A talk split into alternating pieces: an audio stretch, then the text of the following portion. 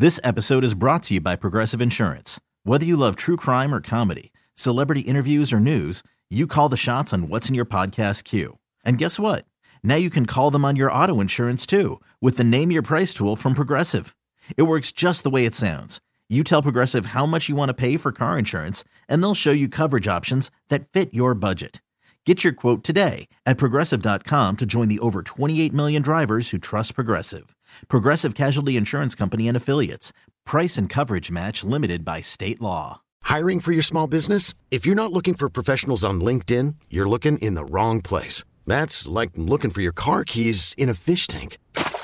LinkedIn helps you hire professionals you can't find anywhere else, even those who aren't actively searching for a new job but might be open to the perfect role. In a given month, over 70% of LinkedIn users don't even visit other leading job sites. So start looking in the right place. With LinkedIn, you can hire professionals like a professional. Post your free job on linkedin.com slash recommend today. Yes, indeed. I am joined this morning by Julie Weisenhorn from the University of Minnesota. Julie, good to hear from you again.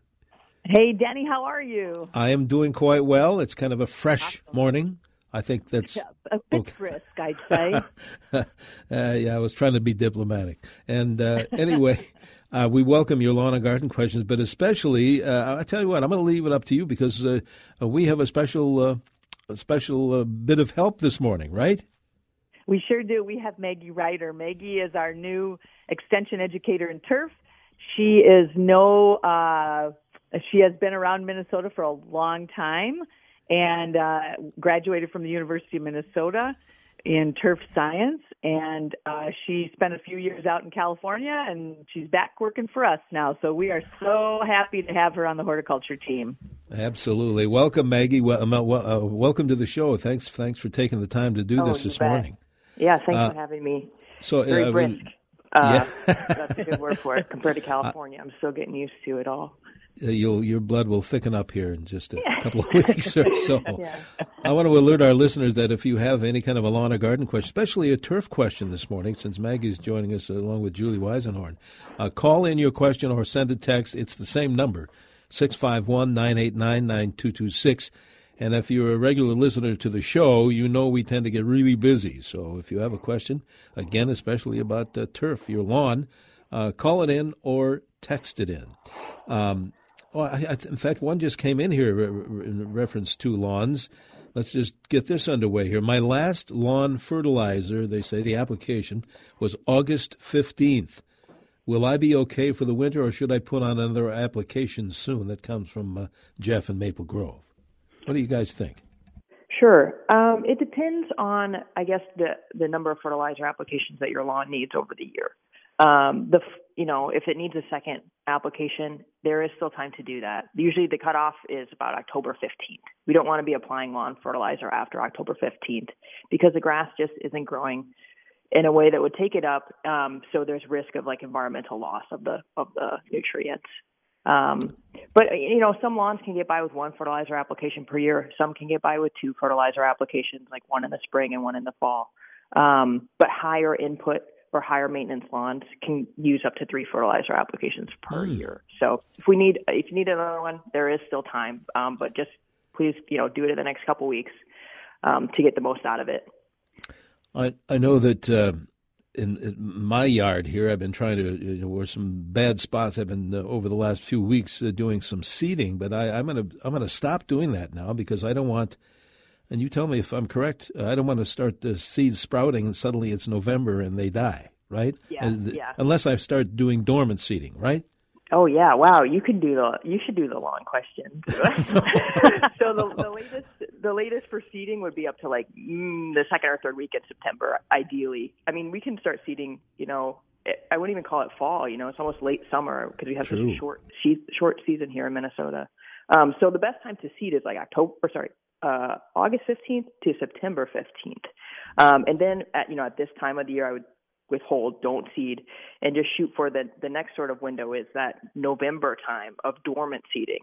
And, uh, you know, some more information about dormant seeding here. The idea is you're putting seed down that's going to be dormant and not grow. It's going to stay cold under the snow, and then it's going to be ready to, to grow right away when the snow melts, and it's going to capitalize on that moisture in the springtime. And it gives yeah. you a little advantage ahead of weeds.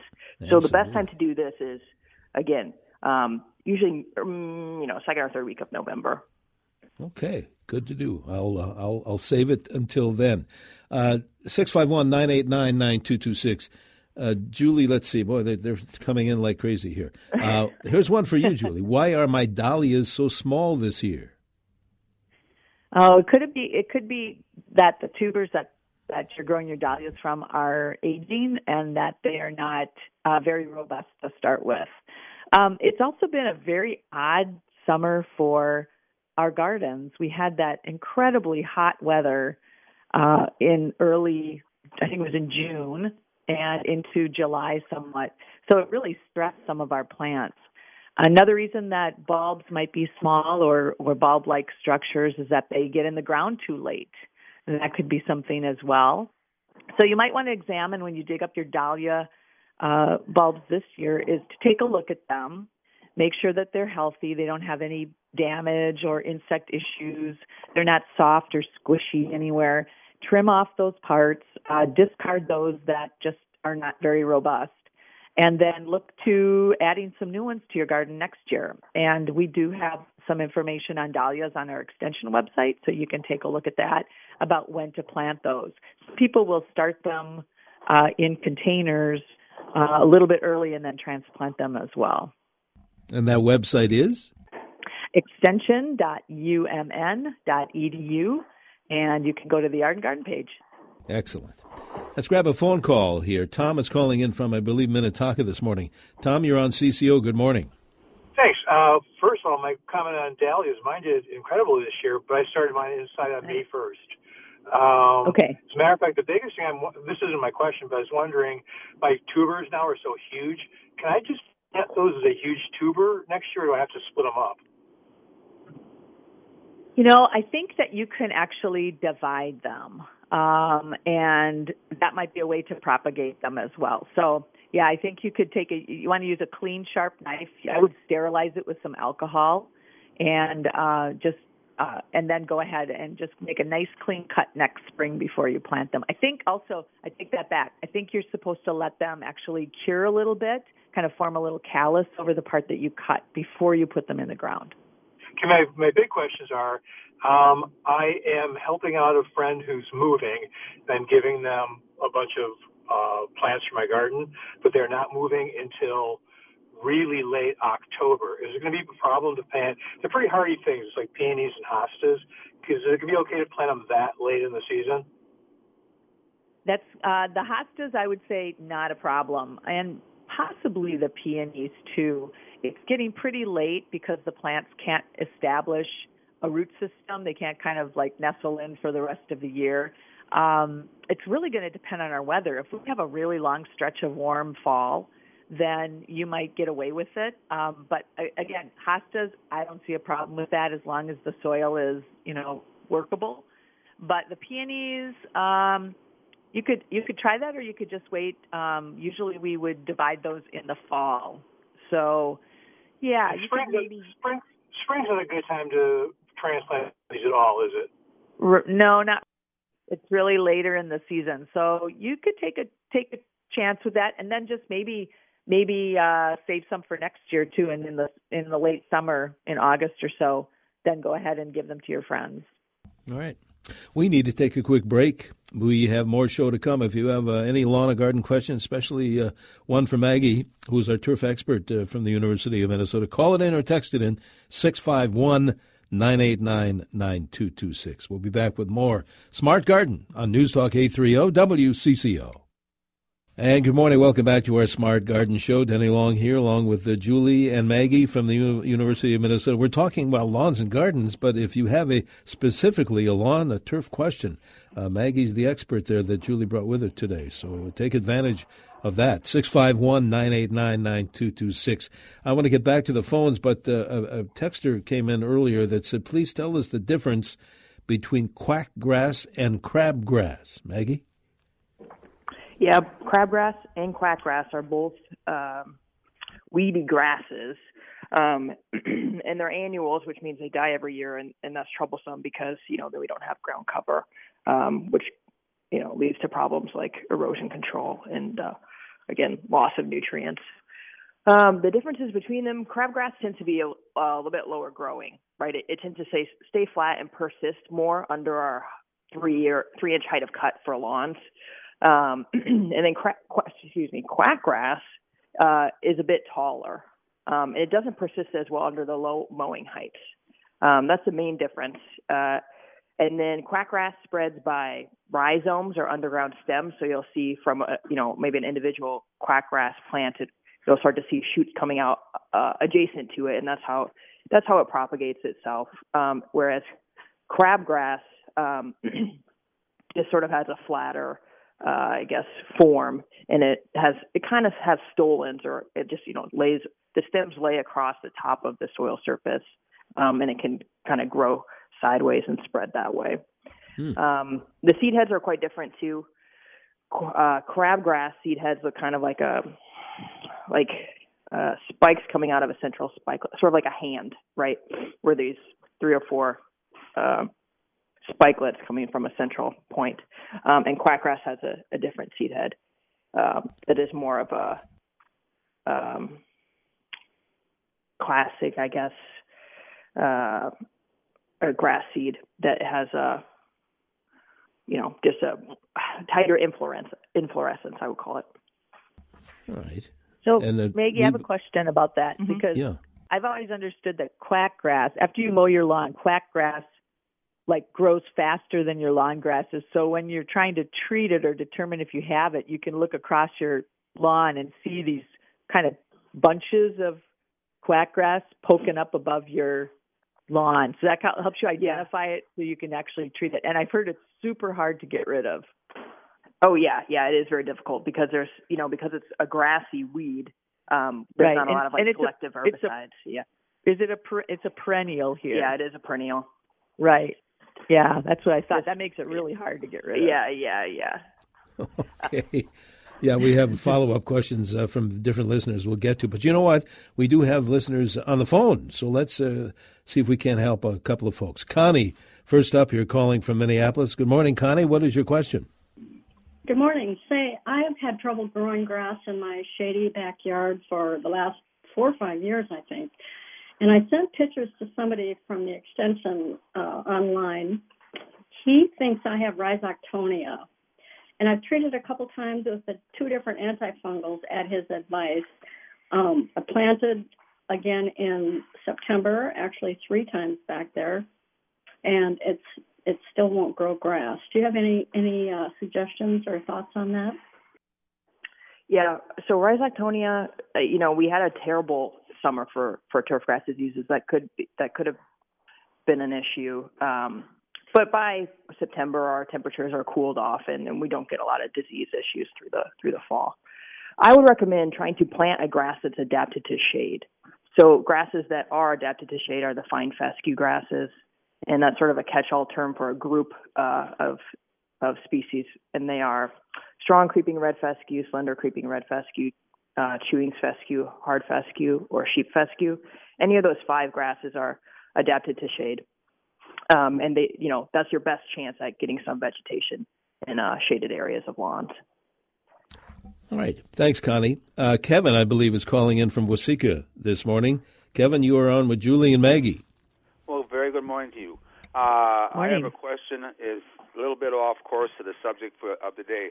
I have four hydrangea plants uh, one in each corner of the house, uh, probably um, oh, three years old or so. Uh, and none of them bloomed this year. A lot of foliage, but no blossoms. Uh, can you any suggestions what happened? What kind of? Do you know what kind of hydrangea? I do not. Okay. Do they have uh, big round flowers that are yeah. white, or do they have more triangular shaped? Big round ones. The two previous years had uh, uh, late in the year round uh, blossoms. Okay. And have you done any pruning on them? Like, have you been cutting them down? Have you been cutting them back? I cut uh, in the spring uh, what appeared to be dead uh, branches or shoots or whatever. So it was pretty much a little bit above ground level. starting out okay. in the spring. Okay. And last but not least, are they new plants or old plants? Again, I believe we planted them uh, three years ago, maybe four years ago. Okay. And they bloomed well up until this year. Yes, two previous years. And the thing of it is, they didn't seem to blossom until low into August, uh, late in the year, you know. But this year okay. there was nothing on any of them. So I think one one piece of advice might be, you know, you've uh, is is to not cut them back, is to let those branches just be for the winter, and you might do a little bit of selective pruning if you've got some really like one really long branch that's leaning over into your lawn area. You might trim that one back. Don't cut them back so far, and I would not cut them back this year. There's a there's two different thought processes here. One is that some people say cut those. I'm going to say they're an Annabelle hydrangea. Let's just use that term because everybody knows what those are. That when you cut them completely down, then it rejuvenates it. But I think it, it, another uh, school of thought is to not cut them down because it makes stronger branches. And and so I think that I would not cut them back this year and see how they do next year. You might also make sure that they're mulched. You said they're on the corner of your houses uh, of your house. So if they might be in a garden bed, but if they're not, just mulch the root area and be sure to maybe give them um, a tree or shrub fertilizer uh, treatment in the spring so that they kind of start out with some good nutrition. The roots are protected and cool, and then they're starting with as much branching as possible. See if that helps. All right, very good. Before we uh, take a break and look at that forecast, uh, here's a text that says, Should I start pruning and putting hay down on my hibiscus? What do you think?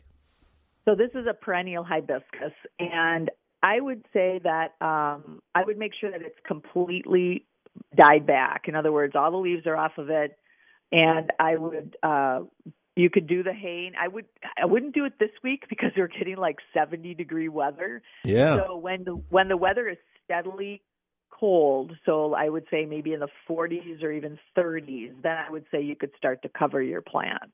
But right now it's too warm, and so uh, you're not going to do it any good by covering it at this point. Very good. Well, we'll uh, take in moments here a look at that warmer forecast coming up, and then we have about another half hour of the show to go on our Smart Garden Show here on News Talk 830 WCCO. And welcome back to our Smart Garden Show here on WCCO around every Saturday in the 8 o'clock hour. Julie and Maggie from the U of M, if you have specifically a lawn question, this is your day.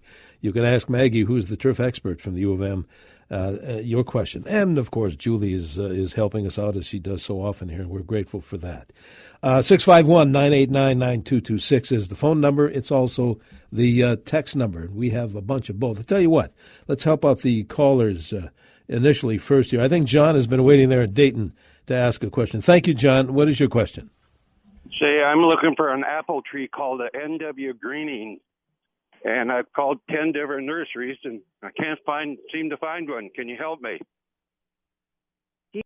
I I have not heard of that apple tree. That is a new one for me. Um, I I depending on where you heard about it, uh, it could be a variety that is not hardy in Minnesota, or it's something that we just don't carry in Minnesota. We have a lot of great apple tree options that are uh, university bred as well as some from uh, Wisconsin and, and nearby locations, but I don't know about that one. One resource that you could use to look it up is uh, it's called the Plant Information Online. And it is available through the Arboretum website. It's plantinfo.umn.edu. That's the link to that or the address for it on the web. And this is a database that's managed by the Anderson Horticultural Library at the Arboretum. They spend um, a huge amount of time going through catalogs and uh, other sellers, uh, wholesalers, and retailers of plant materials. And you can type in that name of that apple tree and see if you can find somebody who carries it. It may also be that that plant is available wholesale, but not retail. Some plants are just for orchard growers. So you could use plant information online at plantinfo.umn.edu and uh, and take a look and see if you can find the plant that way. But that's a new one for me. Never hmm. heard of that one before. All right. Uh, here's one uh, from Maggie too. Uh, Tester says, "I live in southwestern Minnesota. What and when do I treat my lawn for crabgrass? What's the procedure there? What time of year, first of all?" Yeah, crabgrass would be treated in the springtime um, before it germinates. There are pre-emergent herbicide options uh, for that, and then if you you know don't control, there's some post-emergent um, herbicide options as well. And you know if you if you're not comfortable with herbicides, honestly, your your other alternative is to um, mechanical removal by hand. Um, but this all needs to take place in the springtime. It's better to get the plants, you know, before they germinate or, or when they're very small. This time of year, um, it, there's no need to be controlling crabgrass because it's it's going to die anyway. So I'm starting to see it turn sort of you know purplish golden uh, in some areas in the metro because we had a frost a couple weeks ago um, that you know is hoping to to kill it off for the season. All right, very good.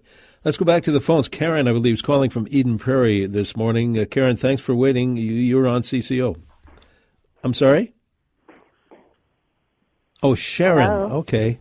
Loses a little in, tra- in translation. Uh, thanks, Sharon. That's okay. Good morning. Um, I'm going to be mulching my leaves, which is a combination of ash, um, river birch, and um, silver ma- the silver maple. Anyhow, I wanted to know. I would like to put that on, use it on my plants, you know, for mulch. And how what depth is the right without killing them or hurting them. Okay. So good for you for using your leaves as mulch. That's a, a great way to make use of a lot of organic matter that's on your property. It creates uh, a great habitat for our overwintering insects like queen uh, bumblebees and uh, and so it really creates a nice habitat for that. It's protective, it's warm. It also breaks down eventually and really improves your soil around your plants, and it holds in moisture like mulch does, and also uh, will keep root uh, plant roots protected. So it's a really great way to use those leaves. Um, as far as depth goes. Uh, you really can't. It de- it depends if you're going to if you're going to leave that, those leaves on in the through the spring, which I would recommend on your soil to as a mulch. Uh, but you know they're going to collapse down a great deal, so you can't. Uh, I mean, I, I don't think that there's a specific depth. Ultimately, in the end, you would want the leaves to maybe be about two inches thick. And uh, so that's after they break down, probably end of next year at this time, you would be able to determine if that's the right depth. And in the spring, as plants are coming up, you you know sometimes they, if they're buried, they'll be kind of a white pale green color because they're not getting any light. It's just to go around and push the leaves off of those plants.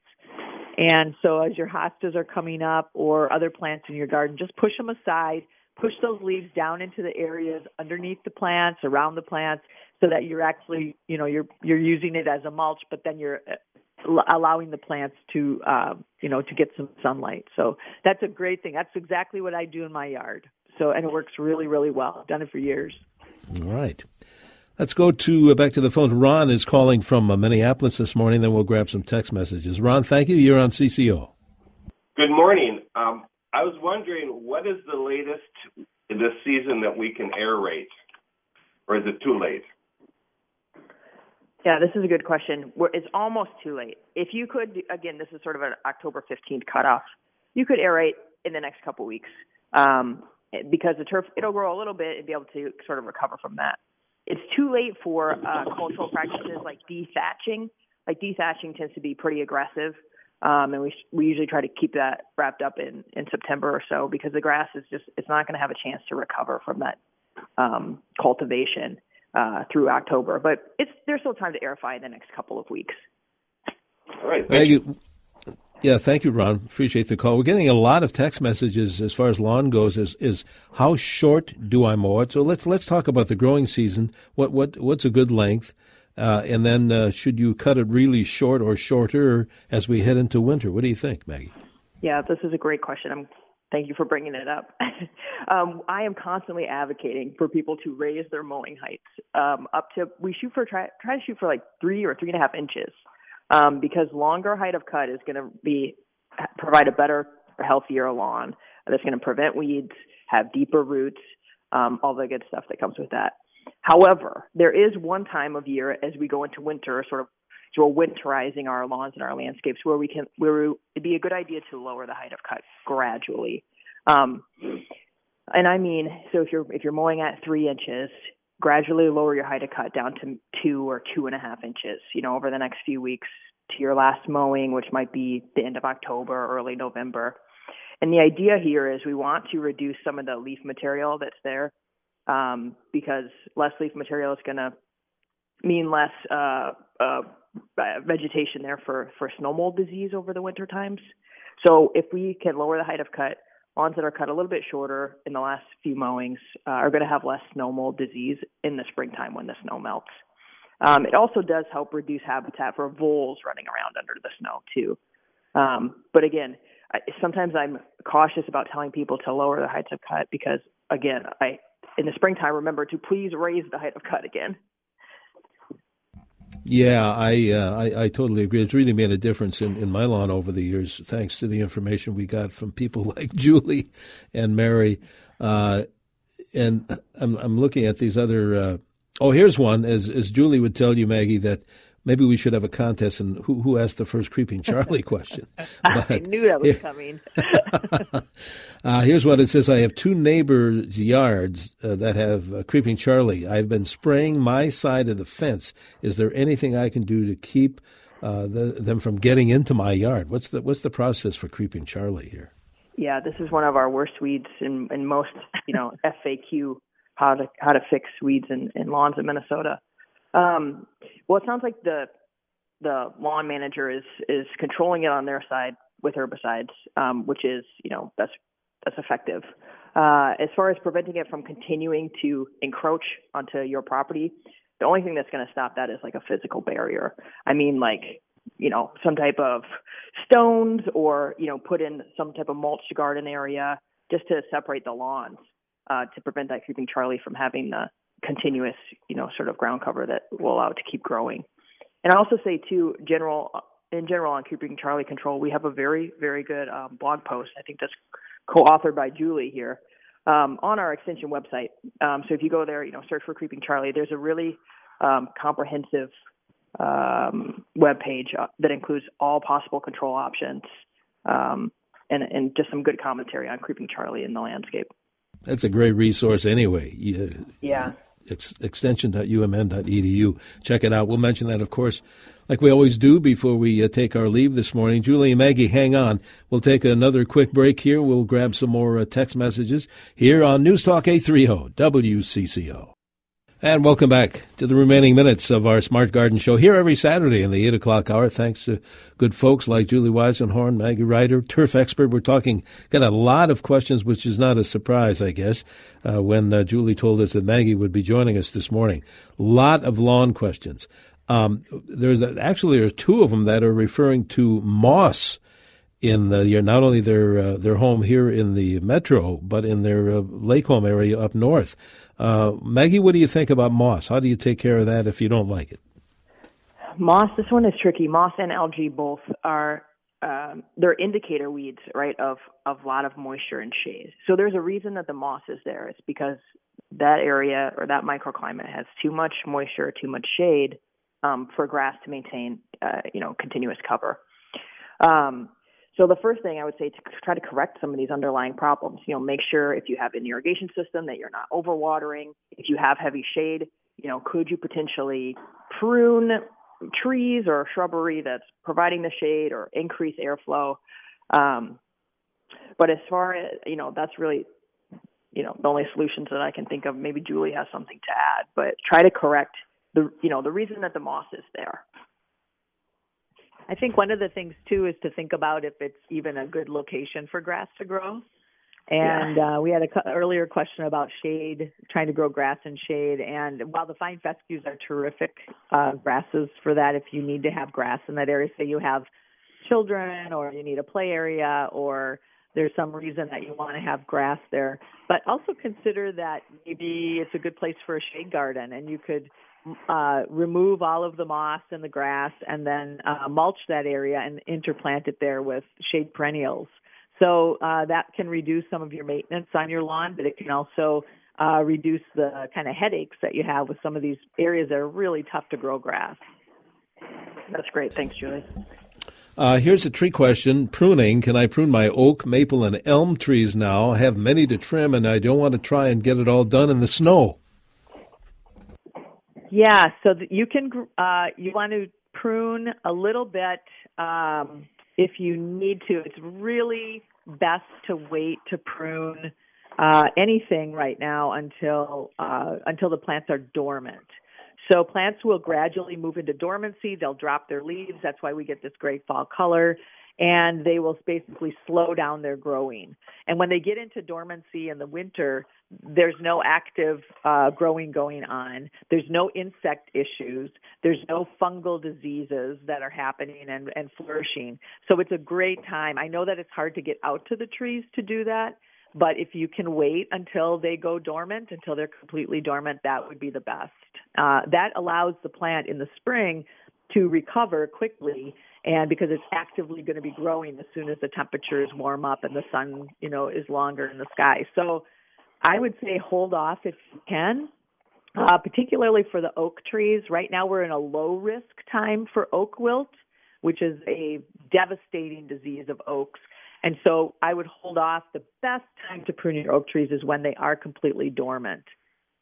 So I would wait if you can. I know that it's kind of a hassle, but maybe make it a make it a party. there you go.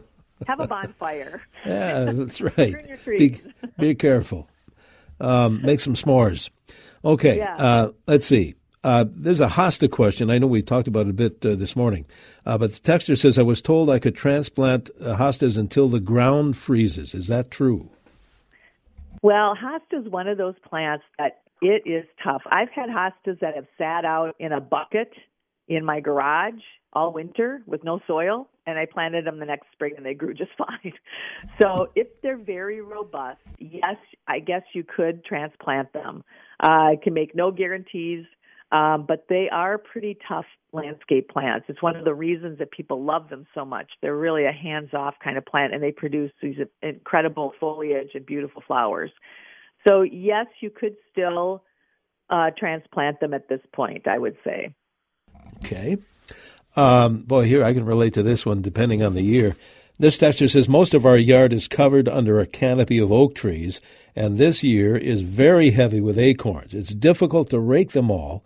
How hard should I work to remove them, or will they just break down? Um, um, I, oh yeah, go ahead. You go ahead, Maggie. I would say I think they would just break down. What you know? Sometimes they're so thick, though. I mean. yeah. This is a problem my mom has up in uh, Moose Lake where my parents live. And they have constant acorns dropping all over the place. And some years, as we know from masting, which is when the when the plants produce a huge amount of seed, um, they can really be a headache. And um, I, you know, what I would do with some of those is I would take a, I would get out my shop vac, and I would use it in some real in the difficult areas that are hard to rake out, like cracks and spaces, you know, around your walls and things like that. And I would suck up as many of those as I could. Um, and the other option is then you have to just rake the bigger areas. So, um, and just the, some you'll get some of them, you'll get most of them, not all of them, but it's just a you know oaks are really valuable trees and don't not plant oaks because of the acorns because they're very valuable. But yeah, they do require a little extra work in that respect. I'd suck them up with the shop vac. here's the other here's the other side of that creeping Charlie coin. Uh, will my creeping Charlie overwinter well? I use it for organic tea.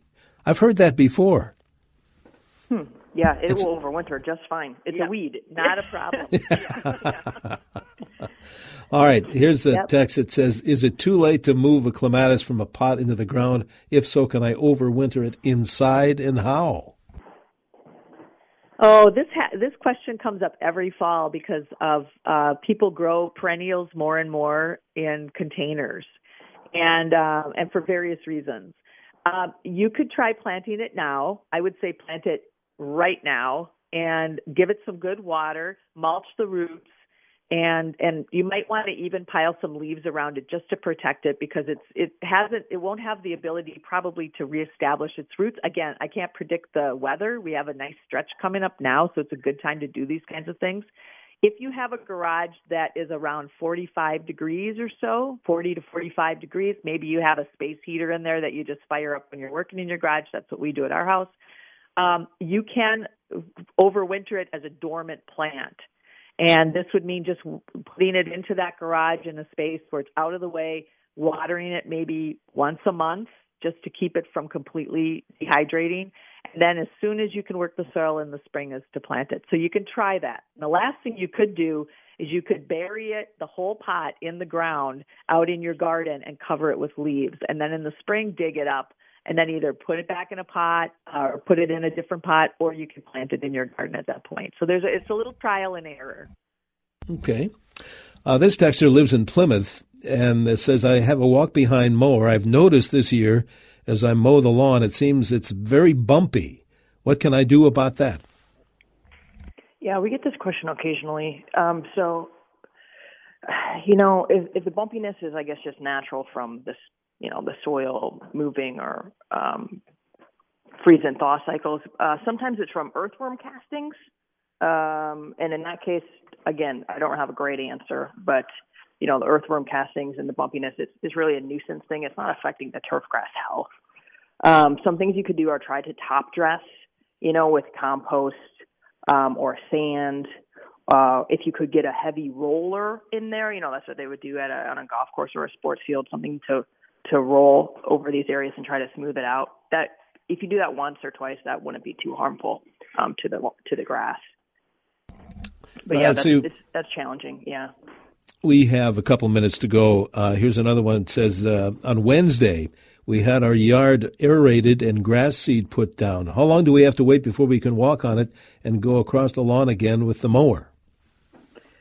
Um, it depends on what grass seed was put down, like what species of grass. They have different times that uh, that it would take to germinate um, and you know have seedlings big enough to strong enough to walk on. Um, usually, I would say two weeks. Uh, that's a kind of an average of all the, the different potential grasses that could be out there, but two weeks should be okay. Okay. How about, Texter says, some peony roots I was just given. What's the best plan for those? I would get those in the ground right away. Uh, as we talked about with the earlier caller who was going to give peonies and hosta to his uh, friends who were moving, you want to you'd want to plant those immediately. Uh, you could overwinter them in a uh, some damp peat moss in a plastic bag. Uh, you could try doing that so that they don't dehydrate. Uh, keep them in a cool location, about 40 degrees. The refrigerator works for that. Uh, separate from food, keep them out of the area. But you could, I would say, get them in the ground right now, and uh, and be sure to plant them at the proper depth. Peonies are very fussy; they do not they do not want to be planted any deeper than about an inch and a half. All right, we have about a minute to go. Uh, Julie, as Julie will tell you, Maggie, we have the smartest listeners. Remember that apple tree that we questioned earlier? Yeah. Uh, question about this. This gentleman says. Um, uh, things that Julie's too, obviously too young to remember this, but it's uh, the the Northwest. The apple is referring to an old apple called Northwest Greening. Northwest, right. something to look up. Well, thank you for that. Okay. All right. Yeah. Um, we are just about out of time, and Maggie, it's great, uh, great to have you on the show. We we hope we can do that uh, a lot more often uh, yeah. here on our Smart Garden Show. Great We're job. We're glad to have her on board. Absolutely, the turf expert. You will hear her again here on CCO. And uh, Julie, why don't you give us the uh, website for the U of M? Just a great resource. Sure, it's extension.umn.edu, and you can go to Yard and Garden. We also have a great search engine so you can type in a question or a topic or a word and it will come up with all sorts of information, not only from our web pages, but also from our yard and garden news, which is our, uh, comes out twice a month. It's actually constantly changing and updating with current information for your yard oh, and yeah. It is a labor of love. Julie, Maggie, thank you so much. Let's talk soon again. Thanks, Denny. Okay. Thank you. This episode is brought to you by Progressive Insurance. Whether you love true crime or comedy, celebrity interviews or news, you call the shots on what's in your podcast queue. And guess what? Now you can call them on your auto insurance too with the Name Your Price tool from Progressive. It works just the way it sounds. You tell Progressive how much you want to pay for car insurance, and they'll show you coverage options that fit your budget. Get your quote today at progressive.com to join the over 28 million drivers who trust Progressive. Progressive Casualty Insurance Company and Affiliates. Price and coverage match limited by state law.